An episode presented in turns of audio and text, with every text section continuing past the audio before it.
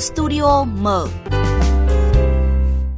Thưa quý vị và các bạn, thời gian gần đây có những cuộc livestream của những cá nhân trên mạng xã hội bỗng chốc trở thành hiện tượng, lập kỷ lục với hàng trăm nghìn lượt theo dõi và chia sẻ trên Facebook. Đang nói là trong những livestream này, sử dụng ngôn từ mang tính chất xúc phạm danh dự, nhân phẩm của các tổ chức cá nhân khác. Ờ, và dù bị nhận xét là phản cảm và có dấu hiệu vi phạm pháp luật, những livestream này vẫn có đất sống bởi được hàng triệu người sử dụng mạng xã hội ủng hộ, ca tụng, ờ, thậm chí là có cả những bài báo tung hô và đua theo hiện tượng này để câu view. Họ đã vô tình hà hơi tiếp sức cho không ít nội dung thiếu lành mạnh trên mạng xã hội. Thưa quý vị, những livestream gần đây của một số cá nhân chỉ là phần nổi của tảng băng chìm về rác văn hóa trôi nổi tràn lan trên mạng, đã được công luận nhiều lần cảnh báo vì nó làm vẩn đục môi trường văn hóa xã hội. Câu hỏi đặt ra là làm sao để loại trừ đến mức tối đa những hành động lợi dụng tính năng livestream phục vụ cho mục đích cá nhân không chính đáng, làm sao để chấn chỉnh tình trạng xúc phạm, bôi nhọ người khác trên môi trường mạng, qua đó làm sạch rác trên mạng xã hội. Studio mở hôm nay, chúng tôi bàn nội dung này với sự tham gia của Phó Giáo sư Tiến sĩ Nhà báo Nguyễn Thành Lợi, Ủy viên Ban chấp hành Hội Nhà báo Việt Nam, Tổng biên tập tạp chí Người làm báo. Xin mời biên tập viên Lê Thu bắt đầu cuộc trao đổi. Xin chào Phó Giáo sư Tiến sĩ Nguyễn Thành Lợi ạ. Xin chào biên tập viên Lê Thu và các ờ, thính giả đang nghe chương trình. Vâng, xin cảm ơn ông đã tham gia chương trình hôm nay. À, thưa ông, cách đây ít ngày thì à, dư luận không khỏi ngạc nhiên khi một uh, nữ doanh nhân livestream suốt gần 3 tiếng đồng hồ với nội dung chủ yếu là đấu tố bóc phốt những mặt trái, những cái góc khuất của một số người nổi tiếng trong giới showbiz nhưng mà đã thu hút rất là nhiều lượt xem trên nền tảng mạng xã hội. Ông nhìn nhận như thế nào về hiện tượng này khi mà người người nhà nhà ngồi hóng những cái buổi livestream như vậy? À, thực ra mà nói thì cái câu chuyện mà để livestream thu hút người xem và người nghe ở trên mạng xã hội thì bây giờ nó không phải là một câu chuyện cũ nữa. Tuy nhiên nếu như để với một cái số lượng người xem quá lớn và thậm chí nữa là ừ, cái số lượng người gia tăng theo từng phút, từng giây như vậy thì đấy là một hiện tượng hết sức bất thường. Bởi lẽ ở đây một cái câu chuyện là một người cũng chỉ là một doanh nhân hoặc là một người rất bình thường trong xã hội nhưng mà đã có một cái chiến lược truyền thông và là chiến lược truyền thông truyền thông trong nhanh nháy ở đây có nghĩa tức là họ đã lên một kịch bản rất là đầy đủ từ chuẩn bị cho đến nội dung và thậm chí nữa là kể cả âm thanh ánh sáng. Như vậy thì có thể thấy là cái việc mà nhà nhà người người để ngồi xem những livestream như vậy là họ đã có được họ biết trước được cái việc này. Và những người người ta theo dõi cái này thì có thể nó sẽ chia thành nhiều đối tượng khác nhau. Có thể là những người mà người ta uh, đang quan tâm nhưng cũng có thể là những người mà người ta sẽ cố tình là giống như là ở bên trong nội bộ của cái người mà đang livestream đó để người ta tự tạo ra những cái kích thích tò mò cho mọi người để vào để mọi người xem. Trước khi mà trao đổi tiếp thì à, mời ông Nguyễn Thành Lợi và quý vị nghe ý kiến của một số thính giả mà chúng tôi ghi nhận được cái việc mà đánh chửi nhau bình thường đã không tốt đẹp gì rồi ấy, mà còn mang lên trên mạng xã hội để livestream phát trực tiếp để cho hàng vạn hàng trăm người nhìn thấy thì là một cái điều không có gì hay ho cả. Nhiều uh, trường hợp thì người ta mượn hình thức livestream này để uh, chửi bới dọa nạt người khác. Thì đối với những cái trường hợp này thì mình cảm thấy rất là phản cảm. Mình đã chứng kiến một người bạn của mình cũng đã bị chỉ trích trên các livestream trên Facebook rồi và thực sự nó mang đến cái hậu quả rất là kinh khủng Thưa ông chưa biết thực hư độ chính xác ờ, của những cái live stream nói đến đâu, ờ, nhưng mà tôi nghĩ rằng là sẽ có nhiều cá nhân bị liên lụy, ảnh hưởng đến uy tín danh dự, thậm chí là sụp đổ công danh sự nghiệp bởi từ những cái buổi live stream này. Vậy ông có bình luận như thế nào về việc này? Nếu một người mà lại live stream mà lại trực diện để bóc phốt hoặc là thậm chí là có những cái lời nói gây phản cảm, ảnh hưởng trực tiếp đến danh dự và uy tín của một cá nhân hoặc một tổ chức nào đó thì chắc chắn cái người mà live stream nói về cái câu chuyện đó của họ thì chắc chắn là họ sẽ bị ảnh hưởng. Bởi vì trong thực tiễn chúng ta biết rồi, là có những cái câu chuyện là có khi là cứ nghe nói, có đồn đoán. Và dư luận xã hội thì chúng ta biết rồi nó có có ít thì xít ra nhiều. Có một thì có thể lên tới ba, và thậm chí có thể lên năm, lên bảy. Và đôi khi cái người sau khi được nghe, được xem qua livestream xong, họ lại đi truyền thông sang một người khác. Và nó cứ nhân lên một cái cấp số nhân như vậy, với một cái suy nghĩ, với một cái động cơ và thậm chí kể cả với những cái cái tính tiêu cực ở trong cái cái thông điệp mà họ muốn truyền thông cho một người khác, nó sẽ làm ảnh hưởng vô cùng lớn đến danh dự uy tín của cái người mà đang bị cái người livestream kia bóc phốt ra hoặc là lên án. Và vì vậy cho nên cái câu chuyện là nếu như ai đó mà sử dụng mạng xã hội chỉ là một câu nói hoặc là chỉ là một dòng trạng thái status viết về một người khác mà anh chưa kiểm chứng được thông tin thôi hoặc là anh, thậm chí nữa là anh còn biết, chưa xác định rất rõ được cái đối tượng mình đang đang nói đó, có đúng là như vậy hay không mà mình đã tự đưa ra những cái quan điểm mang tính chất là áp đặt chủ quan như vậy, thì chắc chắn sẽ ảnh hưởng rất lớn đến cái tinh thần của cái người mà bị có liên quan đến cái người livestream để nói về cái câu chuyện đấy. Hoặc nữa là cái người đó, người ta có thể, người ta sẽ không được, không không thể bày tỏ ý kiến trực diện để phản bác lại ý kiến của cái người mà đang phê phán mình. À, vâng thưa phó giáo sư tiến sĩ Nguyễn Thành Lợi, hiện nay thì à, vẫn dễ dàng bắt gặp các fanpage đăng tải các buổi livestream với cái lượt xem không ngừng tăng. À, chưa kể có những cái bài báo tung hô và đua theo cái hiện tượng này để mà câu view.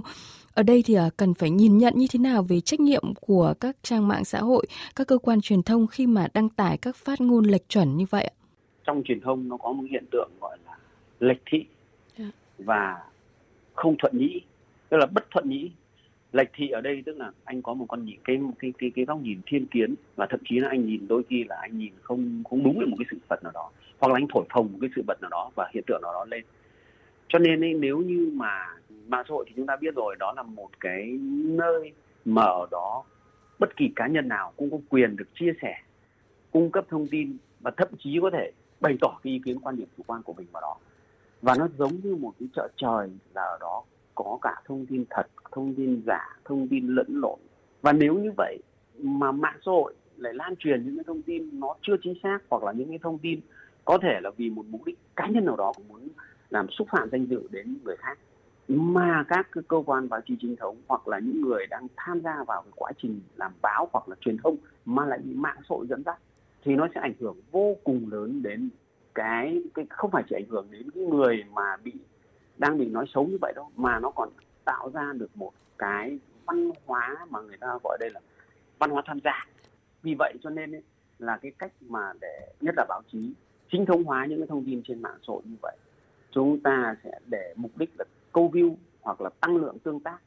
một cách vô tội vạ một cách um, gọi là có chủ đích như thế. Thì thực ra mà nói nó chỉ là cái sự tăng trưởng view nó chỉ là tức thời lúc đó thôi. Còn trên thực tế cái giá trị cốt lõi của nó là không không còn. Câu chuyện livestream gần đây thì chỉ là một uh, ví dụ rất là nhỏ về rác văn hóa trôi nổi tràn lan trên mạng xã hội uh, thời gian gần đây. Ở trước đó thì một số cá nhân khi mà livestream hoặc là đăng thông tin chia sẻ bài viết đã thu hút rất là nhiều người theo dõi trên các mạng xã hội, thậm chí là lập kỷ lục số người theo dõi với nội dung hoàn toàn là tự phát. Và trước khi trao đổi tiếp thì mời Phó Giáo sư Tiến sĩ Nguyễn Thành Lợi và quý thính giả nghe thông tin về một số sự việc là nạn nhân của mạng xã hội. Sau một thời gian dài im lặng, mới đây cha ca sĩ Vân Quang Long đã gửi đơn trình báo lên công an tỉnh Đồng Tháp yêu cầu xử lý việc cách YouTube đăng tải clip vu khống xúc phạm gia đình. Một số nghệ sĩ khác như Nhật Kim Anh, Lý Nhã Kỳ, Trấn Thành, Ninh Dương Lan Ngọc, vân vân cũng từng là nạn nhân của những chiêu trò vu khống, xúc phạm trên mạng xã hội. Đầu năm ngoái, cộng đồng mạng cũng từng rúng động vì vụ việc một nữ sinh ở Hà Nội uống thuốc ngủ tự tử vì bị nhục mạ công khai trên một diễn đàn. Năm trước nữa, một gia đình ở thành phố Hồ Chí Minh đã đâm đơn kiện những người đã ghép ảnh con gái của họ rồi vu là gái bán dâm làm ảnh hưởng nghiêm trọng đến tinh thần của cô bé.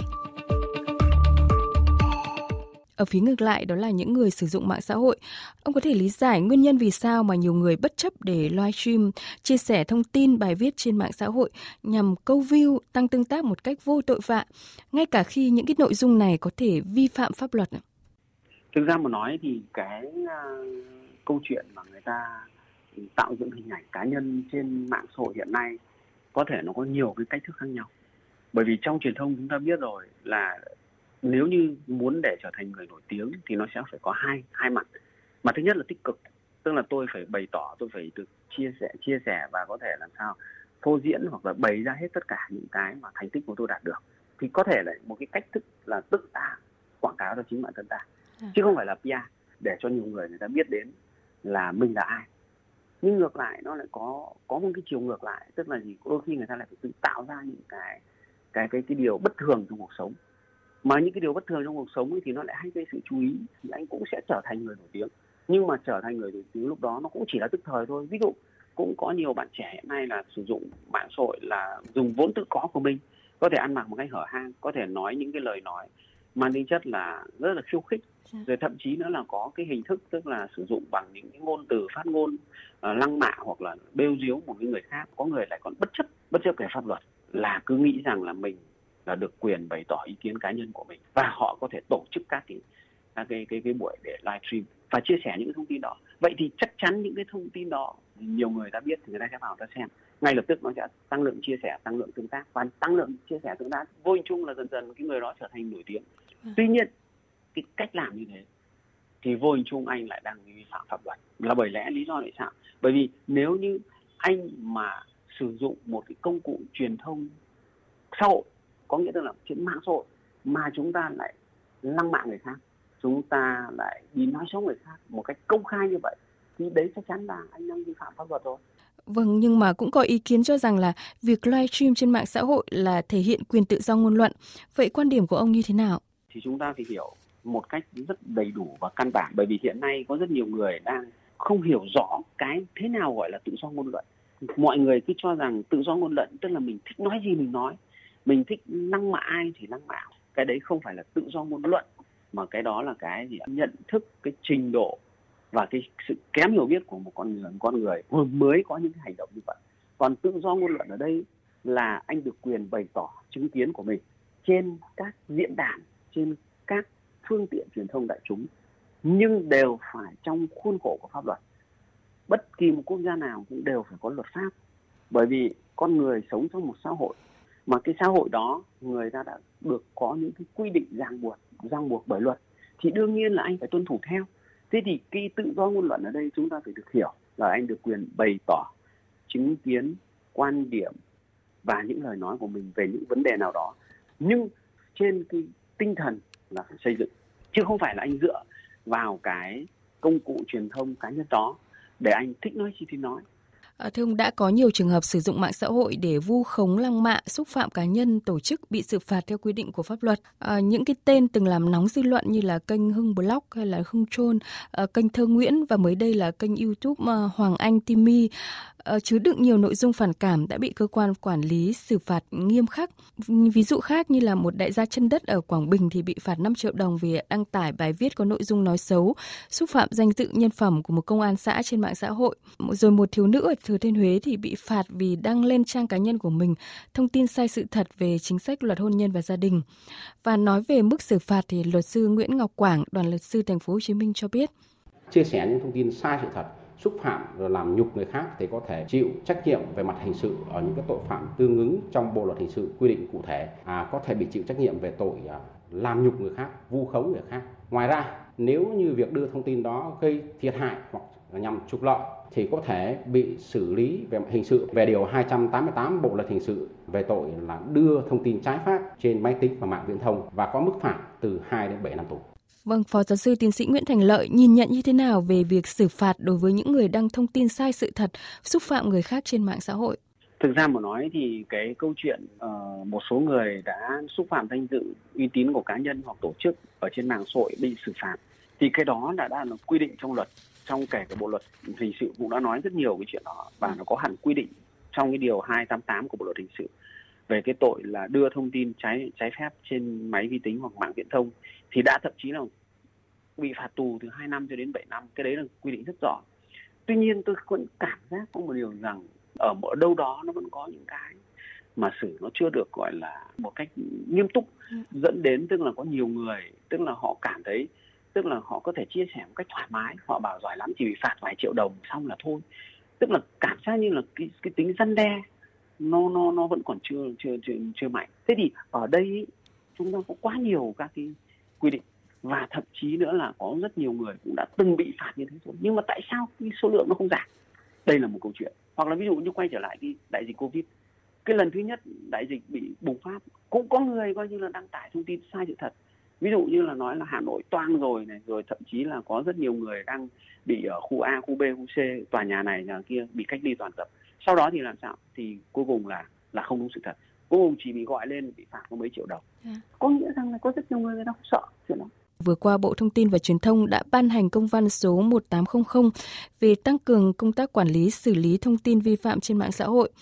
Và luật sư Phạm Thành Tài, giám đốc công ty luật Phạm Danh chia sẻ như thế này. Tôi cho rằng cái việc mà Bộ Thông tin Truyền thông ban hành công văn số 1800 trong cái thời điểm này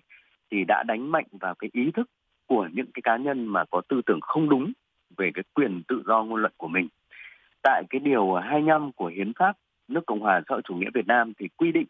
công dân có quyền tự do ngôn luận. Tuy nhiên thì ở đây phải hiểu là cái việc mà thực hiện các cái quyền tự do này thì là phải trong khuôn khổ pháp luật và do pháp luật quy định. Vâng, như Phó Giáo sư Tiến sĩ Nguyễn Thành Lợi đã trao đổi ở phần trước là có vẻ như là những cái quy định của chúng ta nhiều nhưng chưa xử lý được triệt để và chưa có sức gian đe cao. Vậy theo ông thì làm sao để cái công văn 1800 này được thực hiện hiệu quả, kịp thời chấn chỉnh những cái bất cập và tồn tại mang tính tiêu cực trên không gian mạng hiện nay? Thực ra mà nói thì ờ, khi có một văn bản mới hoặc là có một quy định mới của cơ quan quản lý nhà nước về một vấn đề nào đó thì tôi cho rằng đấy là một cái điều hết sức cần thiết và cũng là một cái kỳ vọng để coi đấy nó là một cái công cụ nó là một cái thiết chế để chúng ta đưa những cái vấn đề nó còn đang lệch lạc nó còn chưa được quy chuẩn để nó đi theo đúng cái đường dây vốn có của nó. Tuy nhiên vấn đề đặt ra là chỗ tức là bản thân cái quy định đó cái công văn đó ví dụ như công văn 1800 về tăng cường công tác quản lý xử lý thông tin vi phạm trên mạng xã hội thì tôi cho rằng là phải được truyền thông liên tục truyền thông một qua rất nhiều kênh khác nhau. Ừ. có thể qua kênh báo chí có thể qua các cái các cái buổi talk hoặc là các cái chương trình truyền hình phát thanh rồi thậm chí nữa là chúng ta phải đăng tải kể cả trên các cái trang mạng xã hội của các cơ quan lớn, của các cơ quan quản lý nhà nước để cho người dân thấy được rằng à cái vấn đề hiện nay đang là rất nghiêm trọng. Và cái việc nếu như mà anh vi phạm, chắc chắn là anh sẽ bị xử lý như thế nào. Và anh xử lý không phải là chỉ có bị phạt hành chính thông thường nữa, mà còn liên quan đến cả hình sự. Vì vậy cho nên tôi rất kỳ vọng cái công văn 1800 đó sẽ đi vào cuộc sống một cách nhanh nhất tuy nhiên thì bên cạnh đó cũng cần phải có cái sự đóng góp rất to lớn của báo chí để làm sao báo chí có thể sẽ lan tỏa được nhiều những thông tin tích cực và đưa được nhiều những cái thông điệp quan trọng để truyền thông đến cho tất cả mọi tầng lớp nhân dân trong xã hội để họ căn cứ vào đó để có cách thức để ứng xử thế nào một cách hiệu quả nhất và tham gia một cách văn hóa nhất trên mạng xã hội. Vâng, có hai cái lựa chọn khác nhau của những cái con người hiện đại đó là có thể tận dụng những tính yêu Việt của mạng xã hội hay là lợi dụng. Phó giáo sư tiến sĩ Nguyễn Thành Lợi thì ờ, có đề xuất như thế nào để mà làm sạch rác trên mạng xã hội, ngăn chặn những cái người sử dụng ờ, các tính năng của mạng xã hội như là phát sóng trực tiếp, chia sẻ bài viết, thông tin hình ảnh có nội dung phản cảm, ờ, thậm chí là vu khống hay là xúc phạm danh dự, nhân phẩm của cá nhân hoặc tổ chức. Cùng với đó là làm thế nào để mỗi người sử dụng mạng xã hội là những cái công dân mạng thông thái. Thực ra mà nói thì cái câu chuyện mà mạng xã hội hiện nay nó là cái thông tin có tính chất cá nhân. Mà thông tin thông tin có tính chất cá nhân tức là bản thân từng người sử dụng anh phải có những cái nhận thức nhất định, phải biết được rằng là những cái thông tin đó nó đăng tải trên mạng xã hội nó có tác động, nó có ảnh hưởng như thế nào đối với ai và đối với cộng đồng ra làm sao. Và đặc biệt là nó sẽ vi phạm gì trong những các cái quy định về pháp luật của Việt Nam. Anh là một người sử dụng mạng xã hội thì anh anh phải hiểu cái điều đó. Trước hết là anh phải rất hiểu. Hay nói cách khác tức là nôm na tức là anh phải hiểu luật. Cái điểm thứ hai là khi những người tham gia mạng xã hội mà nhìn thấy những cái người người ta đang có một kế hoạch, đang có một cái chiến dịch truyền thông, đăng tải thông tin hoặc là livestream để nói xấu một ai đó hoặc là nói xấu một tổ chức nào đó hoặc là livestream để bóc phốt một ai đó, thì cái người nghe, cái người xem đấy cũng phải nhận thức mình có nên xem không? Thì cái câu chuyện mà để làm sạch cái môi trường trên mạng internet thì bản thân từ cái người sử dụng đã phải có cái ý thức nhất định và phải có cái nhận thức. Và đặc biệt là phải cần có một cái trách nhiệm đối với cái việc tham gia trên mạng. Còn về phía nhà quản lý và các cơ quan báo chí thì tôi cho rằng là nhà quản lý thì đương nhiên là phải có các cái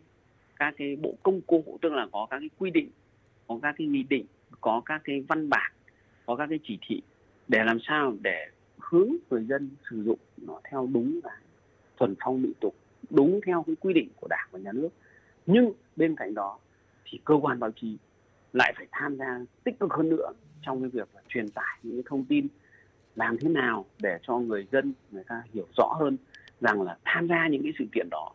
trước hết là nó không có lợi gì cả mà nó chỉ làm rối loạn thêm môi trường mạng mà thôi và khi nó làm rối loạn môi trường mạng thì đương nhiên nó cũng sẽ ảnh hưởng đến mình ở trong đó. Vâng, xin cảm ơn Phó Giáo sư Tiến sĩ nhà báo Nguyễn Thành Lợi, Ủy viên Ban chấp hành Hội Nhà báo Việt Nam, Tổng biên tập tạp chí Người làm báo về cuộc trao đổi.